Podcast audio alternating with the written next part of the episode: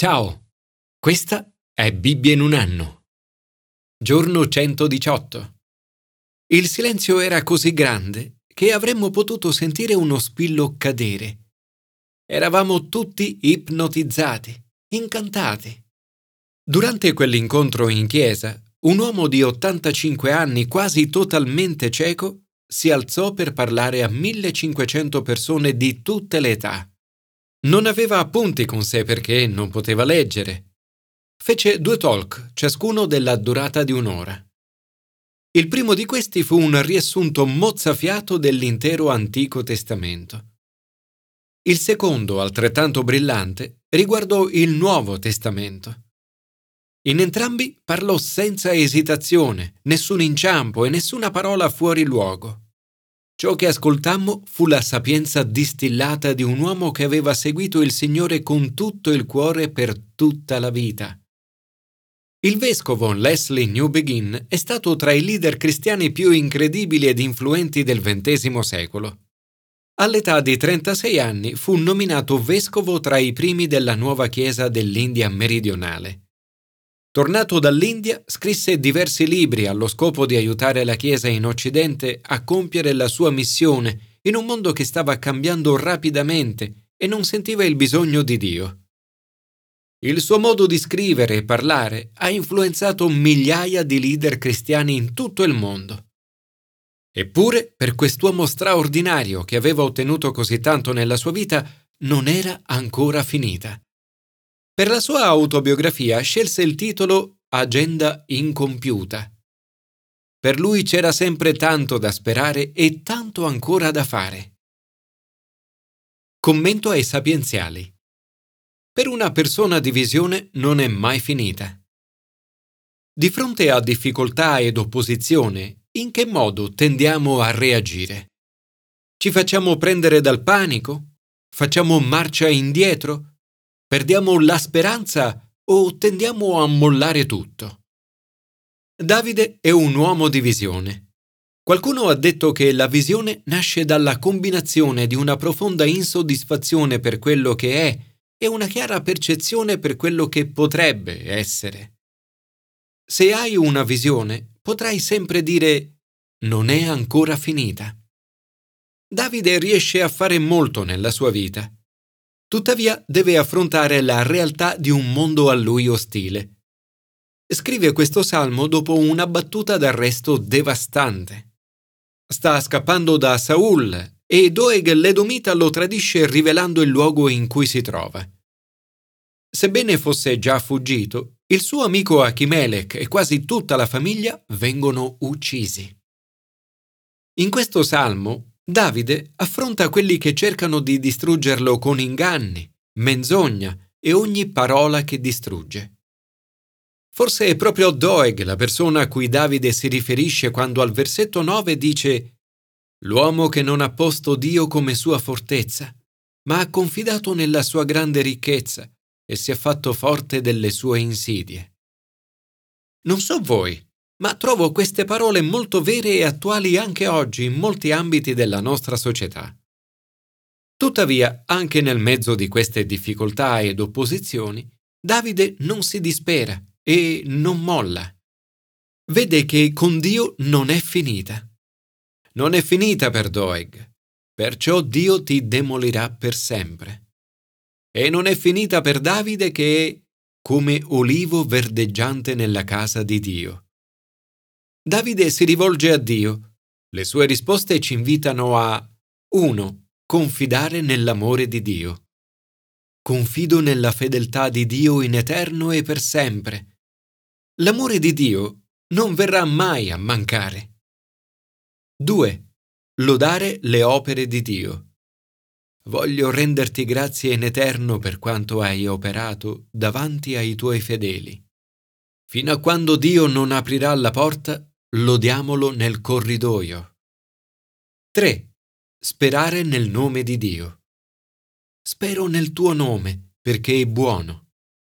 Non importa quanto difficile possa sembrare la nostra situazione, con Dio non è mai finita. Riponiamo la nostra speranza nel suo nome. Signore, Grazie per i sogni e le visioni che hai posto nel mio cuore. Nell'affrontare le sfide e le battaglie che mi attendono, grazie perché posso fidarmi del tuo amore infallibile e porre la mia speranza in te. Commento al Nuovo Testamento. Non è finita per Gesù. Con la morte di Gesù sulla croce, per lui e i suoi discepoli tutto sembra essere finito. Un finale tra i peggiori che si potessero immaginare. Ma in realtà non è ancora finita. Dio non ha finito con Gesù e lo fa ritornare in vita. In questo brano vediamo che Gesù appare ai suoi discepoli e dice Pace a voi. Sembra che i discepoli siano ancora turbati e che abbiano ancora dubbi. Ma Gesù dà una prova molto solida che è veramente vivo. Guardate le mie mani e i miei piedi. Sono proprio io. Toccatemi e guardate. Un fantasma non ha carne e ossa come vedete che io ho. Gesù è più di un personaggio storico. Nato e morto duemila anni fa. È vivo. Lui è qui ed è presente oggi. Quando i discepoli si rendono conto che Gesù è veramente vivo, vengono sopraffatti dalla gioia e dallo stupore. Dopo aver mangiato un pezzo di pesce avanzato, Gesù dice sono queste le parole che io vi dissi quando ero ancora con voi. Bisogna che si compiano tutte le cose scritte su di me nella legge di Mosè, nei profeti e nei salmi. Gesù apre loro la mente per comprendere le scritture, stabilendo così un modello anche per noi. Ecco perché in Gesù possiamo sempre trovare la chiave di lettura delle scritture dell'Antico Testamento. Gesù adempie completamente questa parte della sua missione, come preannunciato nell'Antico Testamento. Tuttavia, nella missione di Gesù rimane ancora un compito da svolgere. Un compito che viene assegnato ai suoi discepoli. E nel suo nome saranno predicati a tutti i popoli la conversione e il perdono dei peccati, cominciando da Gerusalemme. Ora io e te, suoi discepoli, abbiamo il compito di parlare di Gesù a tutti i popoli della conversione e del perdono dei peccati. Per questa parte della sua missione avremo bisogno della potenza dello Spirito Santo. Gesù promette che saremo rivestiti di potenza dall'alto. Dopo aver stabilito questa nuova missione, Gesù, alzate le mani, li benedisse Mentre li benediceva, si staccò da loro e veniva portato su in cielo. È interessante notare che anche dopo essere stato portato in cielo, i discepoli si prostrino davanti a lui. Sanno infatti che Gesù è ancora lì con loro. Fatto questo, ritornano a Gerusalemme con grande gioia. La fine del tempo di Gesù con loro diviene un inizio molto entusiasmante. Nel giorno della Pentecoste riceveranno quello che Gesù ha promesso. Saranno riempiti di Spirito Santo e cominceranno il compito assegnato da Gesù. In tutto il mondo, oggi, la missione di Gesù viene portata avanti dai suoi discepoli. Non è finita per niente. Io e te possiamo avere un ruolo nel portare a compimento la missione di Gesù. Non è ancora finita. Un giorno sarà finita e allora Gesù ritornerà. Signore, rendimi capace di donare la mia vita a servizio della tua grande missione. Grazie perché attraverso lo Spirito Santo mi doni forza, mi responsabilizzi e mi sostieni in questo compito. Commento all'Antico Testamento. Non è mai finita per quelli che finiscono bene. Quelli che fanno bene le cose e le concludono bene avranno sempre qualcosa di incompiuto da fare. Potranno sempre dire non è ancora finita. Anche Giosuè ha un'agenda incompiuta. È ormai vecchio e avanti negli anni. Il Signore gli dice tu sei vecchio e avanti negli anni, mentre rimane molto territorio da occupare. Giosuè è un grande esempio per noi. Segue il Signore con tutto il suo cuore. E così fa anche Caleb, che dice, Io invece seguì fedelmente il Signore mio Dio. In altre parole, si dà completamente a Dio.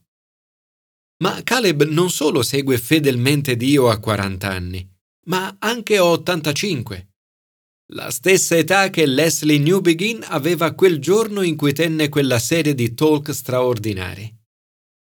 Questa è la sfida, finire bene, non abbandonare il nostro primo amore e tenere i nostri occhi fissi su Gesù. Caleb dice, Io sono ancora oggi come quando Mosè mi inviò.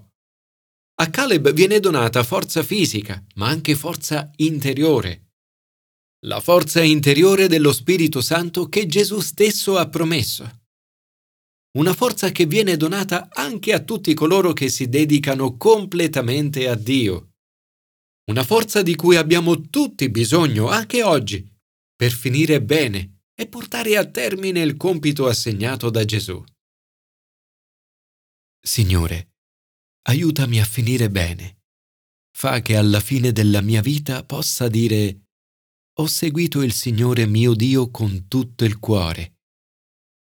Nel cercare Gesù e nell'aiutarlo a diffondere il suo Vangelo, riempimi della forza interiore dello Spirito Santo.